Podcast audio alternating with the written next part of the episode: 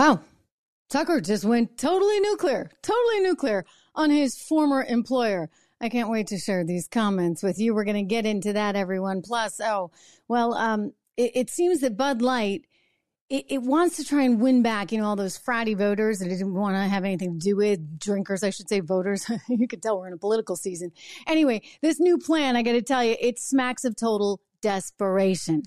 Desperation all around. Meanwhile, coming from, oh, the president, the president who I don't know, is he channeling Mitch McConnell these days? Because, you know, we know he has his moments right now, but this was not good. This was not good. He was speaking there about the hurricane and he suddenly just didn't really even seem to know where he was. So we got to talk about all of that. Welcome to the Trish Regan Show. Great to have you here. We are here live as always. And I, uh, I, I just want to say it's great to have you and I hope that you subscribe and this is a whole new this is a whole new world, shall we say, as we are all learning together. It is good to have you here. We're sponsored in part by legacypminvestments.com. If you're worried about inflation, if you're trying to diversify into things like gold or silver, these are the guys that you should call 1 589 0560. They'll help you out. I think you can get a free gold guide if you go online, legacypminvestments.com. Again, 1 589 0560. Okay, so this is kind of a big deal because he kind of just uh, shot his mouth off a bit in ways that I, I, can't imagine the Fox management will necessarily appreciate. But he's not um, he's not entirely wrong, but he's also not entirely right. So I'm going to share the comments with you. He basically took a dig at the female management that's there, and I I don't disagree that they have a major management problem. I've told you guys about that over and over again. In fact, that was entirely my experience, which was not fun, not fun, not fun at all. I mean, I, I, I, I, I can feel and, and sense where he's going with this, but there's also more to this story. And, and I'll explain because these people that he's alluding to, well, there there were some other folks behind them. Let, let let's just play it and then we can we can dive in. So here's Tucker Carlson who is really, you know, just um willing to to say it all and bear it all and go if you would a little nuclear on the management team that used to run the place. Here he is speaking with his friend Dave Portnoy, who who used to be on Fox or is like always on Fox. I don't know if he's going to be doing so many Fox business appearances these days. Anyway, take a listen to what Tucker had to say. Let me ask you this before the Fox unwinded. Um, you mean I got fired? Yes. did you think you, like, were you uh, ardent, like, go Fox go guy, or did. My view on Fox hasn't really changed. They let me say whatever I want, whatever I wanted, really, for 14 years, and I, I'll never stop being grateful for that. And then obviously I said too much, and I'm not exactly sure what I said that was bad. No one ever told me, but one day they're like, "Oh, can't have this anymore," and they fired me. And I even told them as they were firing me, like, "It's your business." I made a mental note: never work for anyone else again, and, and i never will. But um, I can't be mad about it. I mean, they were they were great to me. The Murdochs were always nice to me, and uh, and one day for whatever reason they'd had enough. So I wasn't my feelings weren't hurt. I was not expecting it. So were you like when for, for me when I was with Penn, I knew there were things. It's like oh I can't go there. They made that clear. Did you feel like at Fox you could say whatever you want? Well, there was always internal. I mean, they, the Murdochs were always not. They never got in my way at all. They were always super nice to me. But there were you know small. It's a company run by fearful women. Yeah, you know what I mean. And there were always like okay, so that's um that's not going to land well with some people. It's a company run by fearful women, and he kind of just threw that in there. And Dave Portnoy is like, yeah, yeah, you know. Again, I, I have a feeling his appearance on Fox and Friends may just be canceled tomorrow because he's agreeing with him. What I would like to just sort of add to that is listen, it doesn't matter, right? If you're male or female, if you are fearful, you are bad management period. And we had some very fearful people over on the Fox business side that were not female and they were very fearful. So I think fear is the underlying factor here. I'm just going to say, like, you know, it's funny, like he's taking a dig at women and I get it, like he's got a demo, but I'm going to tell you, it goes, it's bigger, broader than that because these are people that are fearful. And fear is a really debilitating thing, especially within an organization. Organizations need to be run by those generals, right? And you need somebody out in front that can kind of take the heat and manage the Murdochs, so to speak. I mean, the Murdochs don't want to have to be the bad guy telling Tucker, you can say this, you can't say that. They'll call whoever they need to call. And they did. Now, what's interesting is they, they, they believe that a woman was, was running the place. I don't know if that's necessarily the case. I think that she was there and is still there in name to run the place and to give the place like a new look, a new facade. Oh, isn't this great? We have a female CEO at Fox News. Aren't we great? But is she really running the joint? See, when I was there, I, I got the sense that well, one, she was she was in over her head. I mean, this was so far beyond. I mean, she started as secretary, had worked there many, many years, had worked her way up to executive producer, and I'm sure was a, a talented producer. But there is a difference between being a producer on one show and managing an entire network. Right, They're two totally different things, and it, it takes a certain gift, if you would, to manage a big network like that. I've talked about it before. I mean, talent they're not easy to deal with and they call us talent for a reason, right? So you have all these big personalities and everybody wants resources and everybody's fighting for their time. Everybody's fighting for their guests and you have to manage that. And if you don't, then it gets a little off the rails. And that's what led perhaps to the Dominion stuff. But what I think was really going on, I, I don't know this for certain, but I can tell you from my own perspective, when I was there, the place was a free for all and there were a bunch of little fiefdoms and everybody had very sharp elbows. This is when the current management, that would be Suzanne Scott, who's there now, when she was in charge. I mean, it just kind of came all apart. And you could feel it, you could sense it. And when you have that kind of uncertainty and people don't feel like they have a strong leader, then they get really aggressive in really negative ways. But there, there was a leader sort of behind the scenes, and he's not there anymore he he he got fired like um I don't know two, um, two three weeks ago maybe earlier this month around the time that they released their earnings. And that would be a gentleman by the name of Viet Viet Dinh I never say his name right but I'll spell it for you. V I E T D I N H Viet Dinh so he is actually somebody who used to work in the administration uh, for Bush. And he actually was the guy who's the architect of the Patriot Act. I just throw that out there because it's kind of interesting to know. Anyway, this gentleman was kind of the, the, the sort of head honcho for what Fox could do, what it couldn't do. And again, he's sort of behind the scenes too. And I have a feeling he had a very heavy hand with Suzanne, who was then put in charge of managing the place. And it's kind of hard to manage the place when you get all this talent, right? Wanting to do different things. And then you got this guy who's the chief legal officer breathing down your back. And by the way, this chief legal officer clearly was not very good at his job because it was under his leadership that the place winds up paying $787 million. Like a, a quarter of a, a, three quarters of a billion to Dominion. And by the way, they, they haven't even gotten through Smartmatic. But this guy's there, and I would bet he's making, I got to look this up because it, it, should be public information given it's a public company.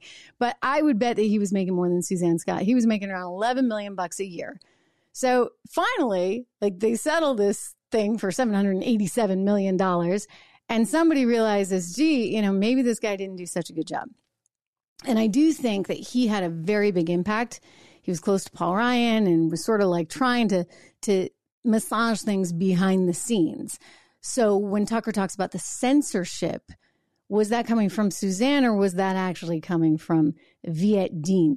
But it doesn't change anything. I mean, if you're CEO, right, and you're running around, you're kind of fearful of the chief legal officer, you're fearful of the Murdochs, et cetera then you're not really able to do your job in the way that you need to be able to do because then you do get in a situation where you're paying $787 million to Dominion.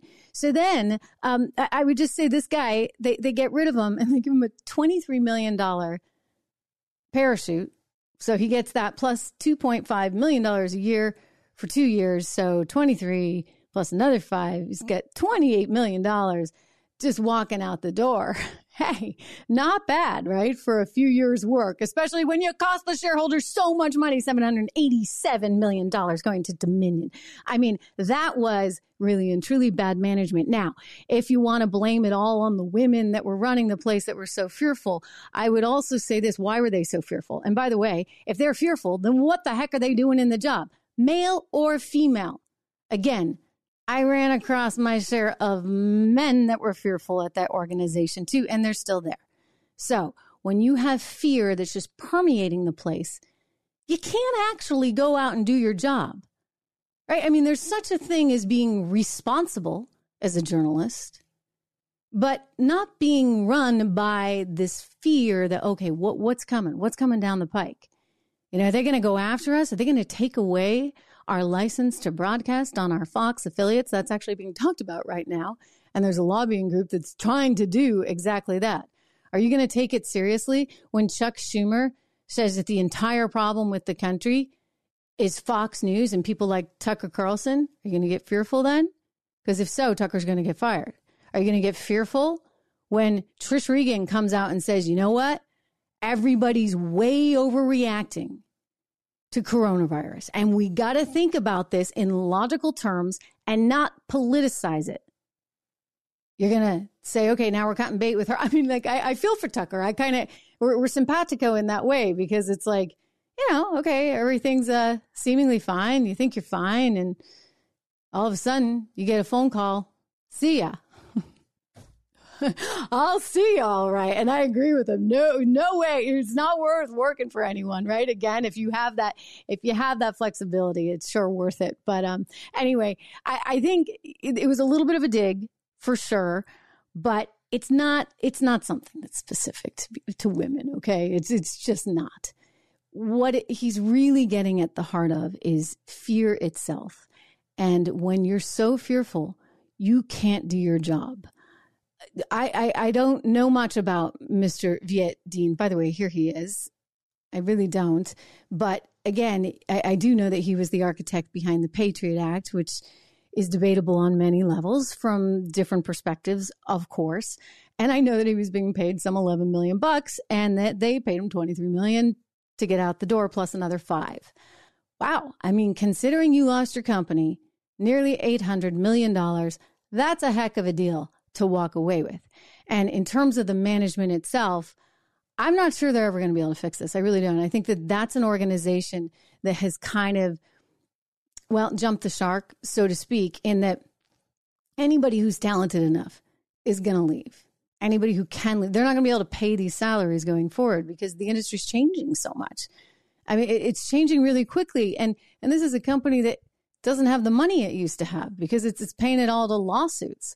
So if the industry's changing and talented people have the opportunity to go direct to the customer, like I'm doing it. By the way, subscribe if you haven't. I think we had the little subscribe thing up there. Um, make sure that you do subscribe to the show. I, I so appreciate it. it. It's great.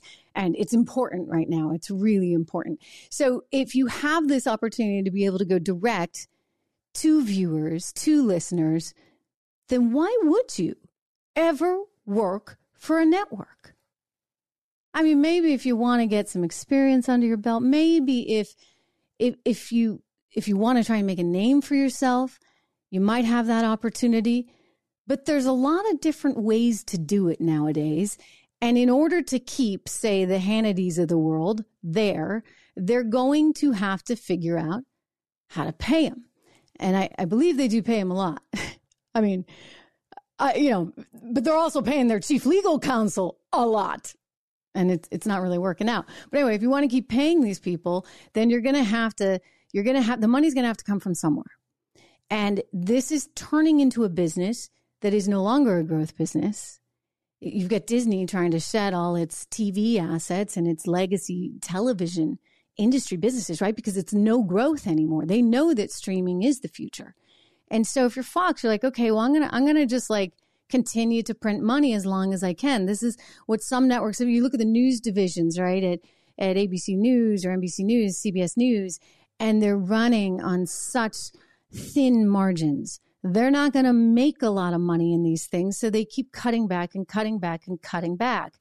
And as you cut back on those resources, the talent that you're going to be able to bring in the door, whether it's for the CEO, whether it's for the 9 or 8 p.m. news host, it is not going to be as exceptional as what you might have been able to get in the old days. Right. So that's just the reality. I, I do think it's poorly managed, but I don't think there's really a way out for them. The CNN had the same thing. I mean, they, they brought in somebody who seemed to have a vision, but landed himself and you know what? Like he just kept stepping in it over and over again over at CNN. And now they get a new guy who's coming from the New York Times, so we know his biases. And the question is going to become can he sort of rally the troops? Will he have all of those anchors on his side? And not only will he have them on his side, but will they respect his word? Because if you're a CEO and they don't respect your word because they think you're fearful, then you know what? The organization is going to have problems. And I, I just think that that's where Fox finds itself right now. And uh, I wouldn't entirely blame it on the ladies. I would say that there's plenty of blame to go around, including with the guy who was probably breathing down their neck, that chief legal officer who was probably scared to death, rightly so, apparently. But when you create that kind of chaos and that kind of pressure, it leads to other problems. This is like a lesson in management today. What do you know? We're getting back to our roots here, right? In business. I, have always been in business and as a business reporter at CNBC, Bloomberg, Fox Business, of course. And, uh, you know, this is my love and passion. So I'm going to have to talk with you in just a little bit about some of the comments we heard from the president today regarding our economy. Oh boy, you know, he's a guy who needs a class in economics, shall we say. Anyway, before we get to that, um, we've been talking, of course, about Fox. And Fox is, is challenged right now because it doesn't entirely know, I think, who it is, what it is, how it can evolve in this changing landscape, especially when you've got pressure from, you know, little upstarts like Newsmax. Again, under really solid management, they'd be looking out for those those upstarts. I, I, I, I remember once hearing that, that Fox was very, very worried about Newsmax. This was under previous management. I always thought, why? Like, this was back when Newsmax was not live and it had, you know, radio hosts doing shows, and it was just, it was all it was like public access TV and it wasn't even live, right? Like, so it was like really kind of low budget stuff. This is years ago. I mean, maybe six, seven years ago. I'm like, why would they be worried about Newsmax? Well, you know what? Smart management would be. Smart management recognizes the threat coming before the threat actually hits. Well, now it's here. And now you get a lot of people putting their eyeballs on Newsmax, a lot of people over here with me. Again, don't forget to subscribe. It's great to have you here on Facebook or on YouTube, Rumble as well. You know what? This is a big part of the future. And so you're going to see a lot of viewers divert to these streaming places. Or, you know, they, they may just, uh, they may just, you know, they've also got an aging demographic, so we won't go there. But anyway, Fox has a whole series of problems, and, and unless they're able to really keep up and stay nimble and have the right person in place that has everyone's back and can kind of anticipate the future before it actually hits them, I think it's going to be just a, a you know slow trickle down it's it's not it's not going to be an easy path. The company will still do fine, right? They make a ton of money and they'll continue to make money for a while. But is that where you think you're going to be in 20 years? I mean, is that the future of content and television? No. It's just not. So, dying industry. A good one to be out of. I I I appreciated what Tucker said. Uh, he and I'll have to talk about that sometime. Anyway, turning right now to Bud Light. Bud Light, another company, as I said, that just doesn't know its way. Bud Light is like perfect. You know, this should be a case study and perfect example of what not to do. Over and over and over again, they keep making the wrong moves. Well, now they're they're getting really desperate. So they've come up with a new idea to try and reel back in. Oh, what do you know? Those those very beer drinkers that they never wanted. Remember? I mean, Alissa Heinerscheid, she told us we don't want them. What, do, what does evolve and elevate mean? It means inclusivity. It means shifting the tone. It means having a campaign that's truly inclusive and feels lighter and brighter and different and appeals to women and to men. Mm-hmm. And representation is at sort of the heart of evolution. You've got to see people who reflect you in the work. And we had this hangover. I mean, Bud Light had been kind of a brand of fratty, kind of out of touch humor. And it was really important that we had another approach. Ah, you just need a whole new approach, a whole new approach to destroy $40 billion worth market cap. When, when will these people learn? When will they start to respect their viewers, their customers? When will they get that you don't bite the hand that feeds you, for goodness sake, Alissa, who went to Harvard, like the CEO went to Harvard. And I just say, this needs to be a Harvard case study because whoever they're graduating there from their business school or their undergrad needs to uh, have a better sort of framework for how not to completely, you know what, off your customer, which is what she did. And now they find themselves having gone from the number one beer in the country to, well, definitely not the number one beer. In fact, sales just keep dropping. We got new numbers in again, and it's unbelievable. Every week, they're lower, they're lower, they're lower, they're lower, and everybody else is picking up. By the way, beer sales overall are up 2.2%. So it's not like you can say, well, you know, people are switching to wine or they're drinking spritzers. No, they're still drinking beer. In fact, they're drinking more beer. They're just not drinking Bud Light. So you want to know what Bud Light's big idea is? They're getting into football. I told you about this a couple weeks ago. But in this particular case, they're trying to go out to the colleges because they want to actually get the very same drinkers. They want those frat boys. They want them all back. So here's the plan. Bud Light unveils specialty cans for Georgia football. Okay, Georgia Southeastern football. They got a big game coming up. So now they've got these specialty cans and they must have done some kind of great big deal with with the team and with the, the, the school because it seems that all of the players are going to be on these cans at Georgia Southern and they're going to give out lots of this free beer. they can't give it away, as we say. And the thinking is, well, you know, you got to show some school spirit. And if you have like a little QR code, which all the beer cans will have, you can scan it for a chance to win a private plane trip right above the stadium. How do you like that? So the irony of this is they are desperately, desperately, desperately trying to go after those fratty boys, those, you know, fratty drinkers that they really so did not want. You know, careful, careful what you wish for, guys, right? I mean, again, we were talking about Fox, and I understand Fox's need to try and diversify its audience and maybe bring in some new people. I mean, you always want to grow and expand your audience, but you don't do it by alienating the very people that got you there in the first place, right? And I think a series of things happened. Uh, well, I mean, you can go back right back, I mean, you know, and you, you wonder how much of this was even Trump in that the elites, so to speak, didn't want Trump to succeed. There was a whole like series, series of things that happened there at Fox that have sort of resulted in it now being an organization that I think the viewers don't fully trust. And to me, I look at it and say it's it's really a shame because it's clearly, you know, a tremendous company and there's lots of wonderful people there, including, by the way, the CEO, who is a wonderful, wonderful woman and a mom and, and doesn't deserve to be like thought of as just a woman, right? Like again, there's something else going on here. And I think that that's coming from the top. There's a fear factor that's not enabling these people to really do their jobs. Fear is debilitating and an organization is crushed with all the fear and they have a lot of it. They don't know which way to turn. Now, why, why is that? Again, leadership, bad leadership. Anyway, let me turn to somebody who doesn't have a lot of fear and is totally authentic. Two people, actually. That would be Joe Rogan and Oliver Anthony.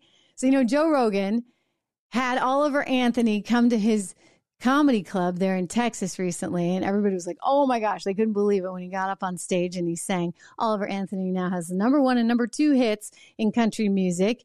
Just fantastic. Anyway, here he is talking about that authenticity, right? And what resonates. the good thing about the time we're in right now, everyone, is I do think people are getting back to basics in a way that's pretty important. Here I am just talking to you. There's no there's no teleprompter. There there's no whiz bang graphics. There's no music.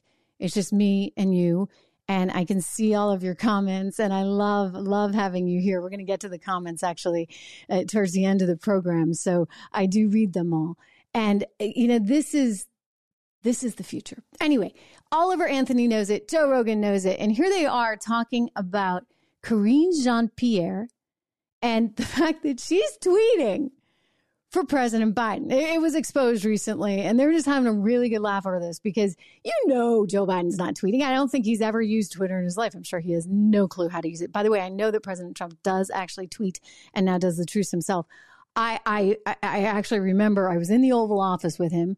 We had just done an interview. He had actually sent out quite quite a tweet about um, oh, Stormy Daniels and and we won't go there but anyway he said something to me to the fact you know they don't they don't want me to tweet this but you know i had to defend myself. I just had to and da da da and i'm like oh wow. Well that's going to create a lot of news. Anyway the point being he literally had twitter right on his phone right there and he was tweeting himself. Compare and contrast shall we say with mr biden who definitely isn't tweeting. In fact it's karine jean-pierre who's doing it all for him as joe rogan gets and laughs about. Here we go. Oh my God. That's so crazy. So, of course, when you read his tweets, it sounds like her. Like she's got a very politician way of doing it. There's, she's like an AM radio DJ, an AM radio DJ well, version, job, right? Like version gotta... of what a, a, press secretary is, yeah. like a politician. Because you know, AM, all right, here we are on the drive. I'm Mike, and I'm with The Rock, you know, or whatever, with the fucking sidekick. And maybe that's what attracted people to Trump, and maybe what attracts people to like, um, see, like thank God I haven't. Especially now, at least I've got a good excuse not to keep up with politics anymore because I've got a few other more important things on my plate. But I think that's what attracts people to like that rough, raw, authentic type of speech. Like it's not clean cut and it's not professional, but it's at least like you said, even with Bernie, which who knows? I don't know anything about Bernie, but uh, he's not polished. But at least what he's saying yeah. is like at least you feel like he actually like at least he, he actually it. believes it because you know it. you look at poli- you can look at politicians over a 15 year span and, and like they'll quote something from like oh good God, think anybody any politician from the 90s is going to have a lot different opinions on emotional triggers that we talk about today. Bro, politicians from the 90s from the Democratic Party sound like totally Nazis. different. Oh, did you hear what Joe said? By the way, they're totally right. Right? Like this is the, this is the whole problem. And Bernie Sanders, you you know, I I don't agree with anything Bernie Sanders says. I am a red blooded American capitalist through and through, live free or die New Hampshire. Those are my roots, where we still have no state income tax or sales tax. And yet somehow we managed to balance our budget and do just fine. Actually, uh, my, uh, right near my hometown was just named as the number two place to live in America. So again, you don't have to tax people to death to make it work. You just have to be a little smarter with your resources. So, eh, you know, Bernie Sanders, it, despite his politics, I will say this. This is a guy who has been a one trick pony his whole career and he believes it. He really believes in socialism, like full on, loves it, which should scare you because this is comrade Bernie Sanders, should scare you a lot. But at least he stands for something and at least he's consistent. And that's important. By the way, as to as to Joe saying that that the, the politicians from the 90s sounded like Nazis, I'm not so sure on that. I'm not so sure on that because you know who sounds like a complete fascist here is uh well none other than Hillary Clinton because I want to play you and I'm going to keep playing you this. It's so important that you remember what she said in August of 2020. I could not believe my ears. I literally fell off my chair. Like I I was like did she did she really just say that? I mean, of course she did, right? Because they say whatever they need to say and they'll bend the rules to fit them however they need them to fit. And in this particular case, she was telling one of her former PR people that Joe Biden should not give up. In other words, he should fight. He should have all the legal prep on standby with the election. Here she is saying this in August of 2020, right before November. She doesn't know the results yet. And this is what the comment was. Watch it. You know, Joe Biden should not concede under any circumstances because I think this is going to drag out And eventually, I do believe he will win if we don't give an inch. Oh, that's her tactic, huh? He'll eventually win if you don't give an inch. Of course, when Donald Trump and his legal team try to ask a few questions about some voting machines and, and try and figure out was this really fair in Georgia or Pennsylvania in some close areas, when they try and take the tactic of maybe we shouldn't give an inch, maybe we should make sure that everything is full on legit, they're suddenly now indicted with 91 counts when it comes to the president. I mean, they're just indicting him for everything. And now in Fulton County, Georgia, they're going wall to wall. They want TV cameras in the courtrooms and the whole nine yards for none other than, um, well, September of 2024. You tell me what that, that's about. I mean, you heard her. She was willing to do whatever it took. She was advising Joe to have all his lawyers on standby. Al Gore did. Remember hanging Chads in Florida? Like, if we're not in a position as a country to be able to say, okay, well, we can ask questions and we can, you know, trust but verify, to use a Reagan term, can, can we not have everything verified? And if we ask to have it verified, we're somehow now in violation of the law?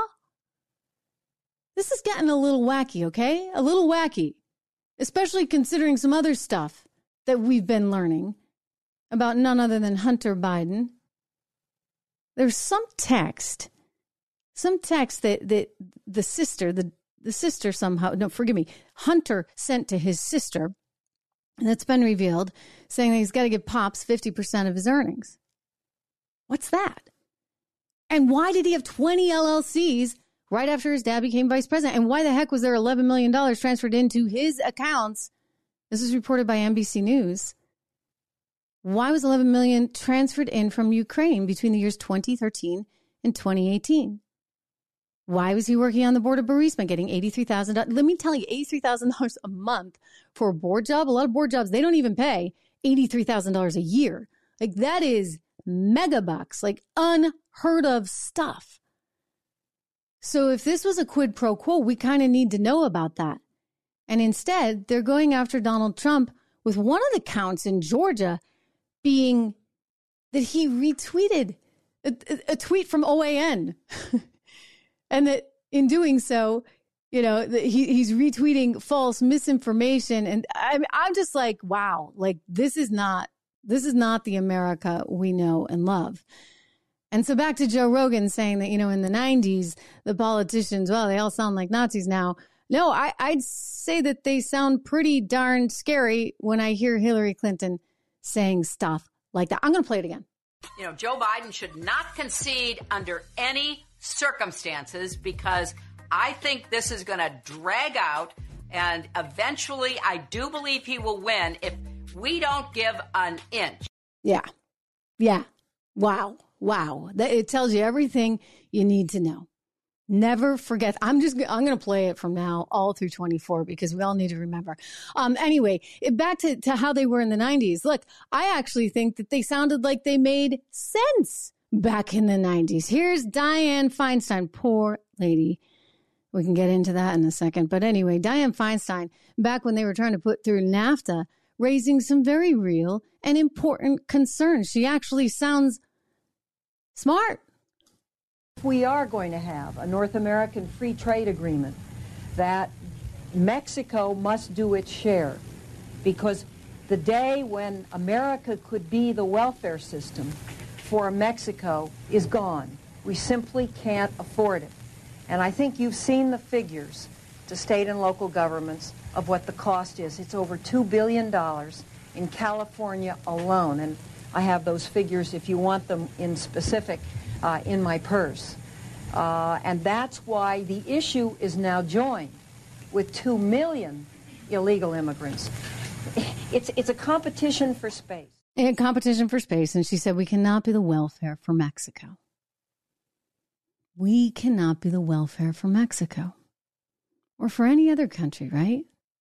For that matter. And yet, what's actually happening? We're turning into that. I want to share with you an unbelievable clip coming to us from the local station in Chicago. So they're in Hyde Park. Residents are like, What is going on? You're giving a six month free hotel stay to people coming into this country over the border that are getting, you know, shipped in. They get a free hotel for six months, and we got homeless people on the street. We got kids that aren't learning math or how to read in school. We've got people that are are really struggling. So how does this one make sense? Listen to this woman. It's really really compelling. And and we'll talk about it because I'll tell you the administration has no answer to this. I don't want them there. Take them someplace else or send them back to Venezuela. I don't care where they go. This is wrong. You in this black people. What have you done for them? There were lots of fireworks over the migrants moving into the Lakeshore Hotel for six months, where 300 can be housed. Also, the city says it's a fluid situation and it will need to revisit that timeline. Wow. And you know what? She's got a point. Like charity starts at home, right? And we've got such a mess here. Before we go running around trying to fix everything in the world, can we not try to look inward for just a little bit? It, it, take Ukraine. Regardless of what you think about Russia, Ukraine, I don't even want to go there. I want to talk about money. Because the president of the United States who's now dealing with disasters from coast to coast, literally in Florida and in Maui, is proposing $40 billion of taxpayer money go to a few different places. Let me break it down. He's tying, you see, this disaster relief to Ukraine funding. He wants $12 billion to go to disaster relief here in the U.S. Okay. And $24 billion to go to Ukraine. I mean, really? We're not that dumb. 12 times 2 is 24. He wants twice as much money to go to Ukraine. And he wants another 4 billion to try and deal with the challenges at the border, which according to Karine Jean Pierre, the rocket scientist that she is, I love saying that. I mean, this is not, I actually, I, I don't want to be unkind. She used to come on my my show all the time, and I always appreciated it because it was hard to get Democrats on the show. I, were they scared of me? I don't know. Like they they didn't always want to come on, but Karine would come on, and she was lovely, but she was really sometimes out of her element even back then. And now she's got the firing squad at her, right? And she's got to handle the press, and they're like, "Hey, you know what's doing on the border?" And this is her reaction. Listen. The president has done more to secure the border and to deal with this issue of immigration than anybody else. He really has. June- Mm, yeah, he really has. You just keep saying it. it's just like you keep saying Bidenomics is working. Bidenomics is working. Bidenomics is working. You keep telling yourself that, yet, oh dear, we got the unemployment report today. Doesn't look so good. I'll bring you those numbers. But first, here's why apparently Bidenomics is working, according to the president today thanks to the Inflation Reduction Act, which I might add, not a single member of the other party voted for. Good. We're making the most significant investment in clean energy and combating the existential threat of climate change that's ever been made anywhere in the world. Which is why Bidenomics is working, according to him, except that it's not. Inflation's up. The latest read has it up two tenths of a percent. And don't forget, it went way up. I mean, we were near double digits on the increase in consumer prices. Unbelievable. I think the final number was somewhere around 9.6%. It was up around 11% in terms of producer prices.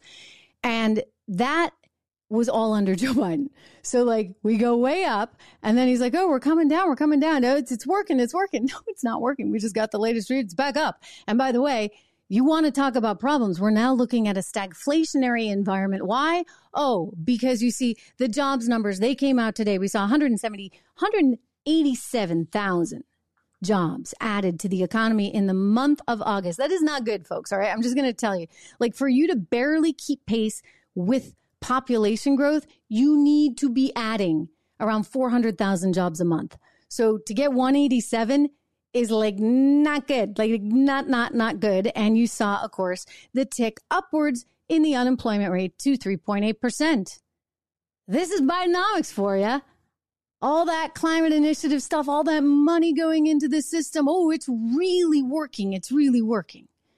Meanwhile, did you see him later on? So he also did this FEMA thing because he's he's running off to Florida because he's got to get down to Florida and prove to everybody he's not going to pull another Maui event. Don't want to have that happen again, right? So he's going to go to Florida. He announces this to reporters, but oh my goodness, I saw this and it's a little uncomfortable to watch because you're like, oh, we just saw Mitch McConnell just the other day, Mitch McConnell, was, this is tragic stuff, right? Like at some point you get old and things happen. But in this case, these people that are getting old and things are happening, well, they're happening and they're still running the country, which is more terrifying. Here is Joe Biden telling reporters where he's going to Florida and then then he's really struggling. Watch what happens after. I am going to Florida. I am going to I'm going to Florida uh, Saturday morning. All right, thanks, everybody. Where am I going? There you go, right this way.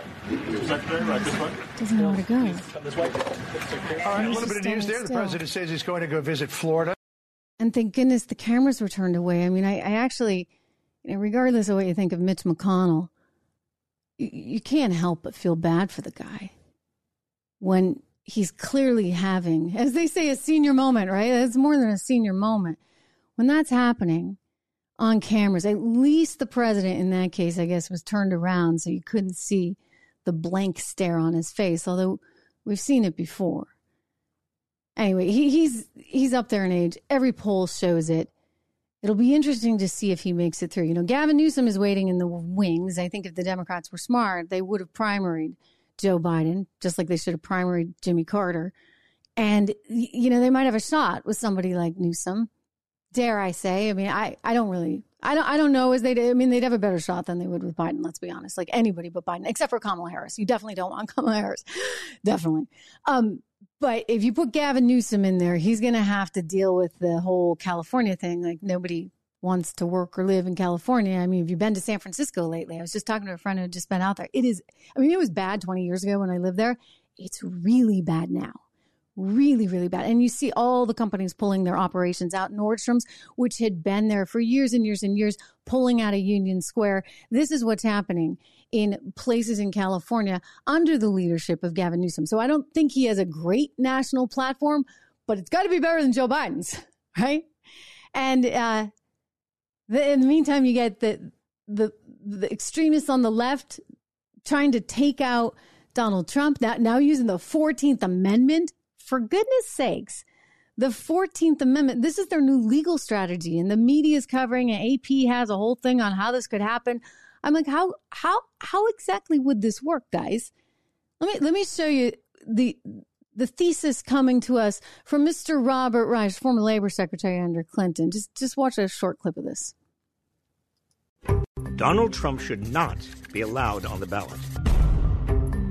Section 3 of the 14th Amendment prohibits anyone who has held public office and taken an oath to protect the Constitution from holding office again if they, quote, have engaged in insurrection against the United States. This key provision was enacted after the Civil War to prevent those who rose up against our democracy from ever being allowed to hold office again. This applies to Donald Okay. Trump. He cannot again be entrusted with public I'm office. sorry, but like, where in those 91 counts? I mean, we're talking four cases now, everyone two federal, two state.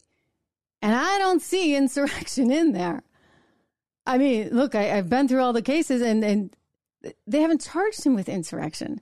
So where are you getting the 14th Amendment stuff? And the reason this is going to get really complicated, keep in mind, is you may have certain you may have certain states that say, "Oh yeah, like we're we're going to go forward with this," and like you're going to have different lawsuits, and they're going to say, "Okay, well, he can't be on the ballot here," right?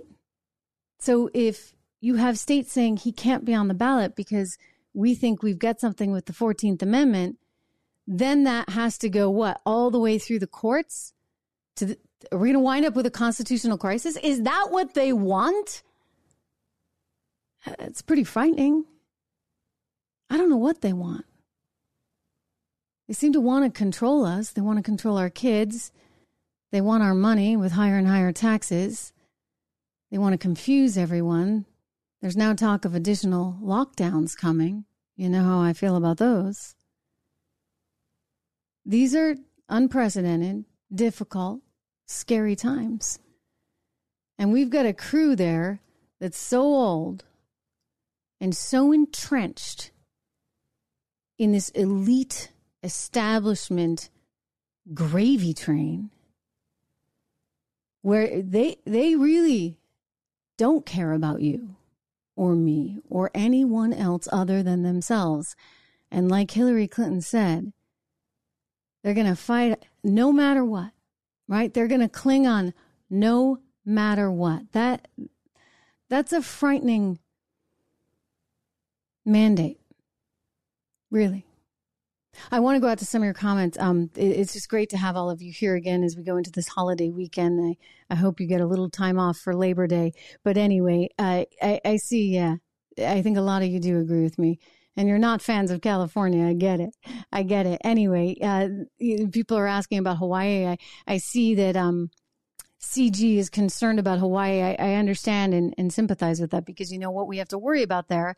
And we had to worry about you know, the, the graft, member in New Orleans after Katrina and FEMA and the things not really happening and the money going to the wrong places because I'm sorry, but like the government is not the best use of capital in general, right? And and there's a lot of cronyism cronyism that we have to worry about, and I think that that's going to be a real uh, a real story. I agree with you, CJ, going forward. Uh, Mark is worried about, well, what we're all worried about. I see that, Mark Johnson, because it looks like there's going to be some developments. I mean, I, I don't want to go too far out on the limb on this story. I'm just going to say that. Like, I, I think that we are seeing some lockdowns around the country and they're worried about the new variant, etc. And there's lots of talk of, okay, we're going to have to go to back to masks and this and that.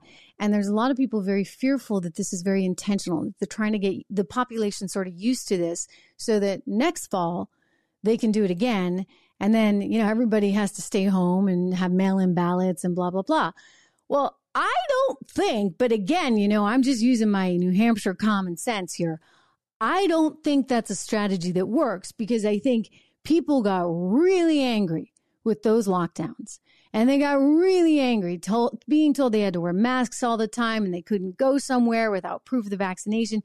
This actually really infuriated a lot of people, including a lot of people in the middle, right? Like this was not just and, and people on the left. I mean, there were people on the left that were saying like, this is just getting ridiculous. And so I think it's a poor political strategy. But if the conspiracy theorists, you know, are, are true, like, or, or have any leg to stand on here, then that would be pretty alarming. Like, would they actually try and do? I, I certainly hope not. I think politically it should be a disastrous strategy, but you never know, right? With these people, you really don't. I, I would be shocked. I, I'm happy to eat my word. Well, I'm not happy to eat my words on this. Let me tell you, I would be really surprised if they actually did that to us this fall because I think the political backlash would be massive, like nothing they have seen nothing they have seen. But these are people who seem to be willing to uh, take a lot on, and as I said, be willing to put us into some kind of constitutional crisis if need be. So make sure you subscribe. It's really important. If uh, you get a chance, it would be wonderful if you would go over to Apple Podcasts and subscribe to the show and follow the show there. It's all free and I'd love to have you join me there too. And and even if you don't listen to it over there, it just it helps if you subscribe, and especially if you can leave a nice review and maybe five stars. Anyway, I love seeing you all here again. Thanks for being here, and we'll we'll we'll catch up over the weekend at some point, or certainly on Monday. Love seeing you. We'll talk soon.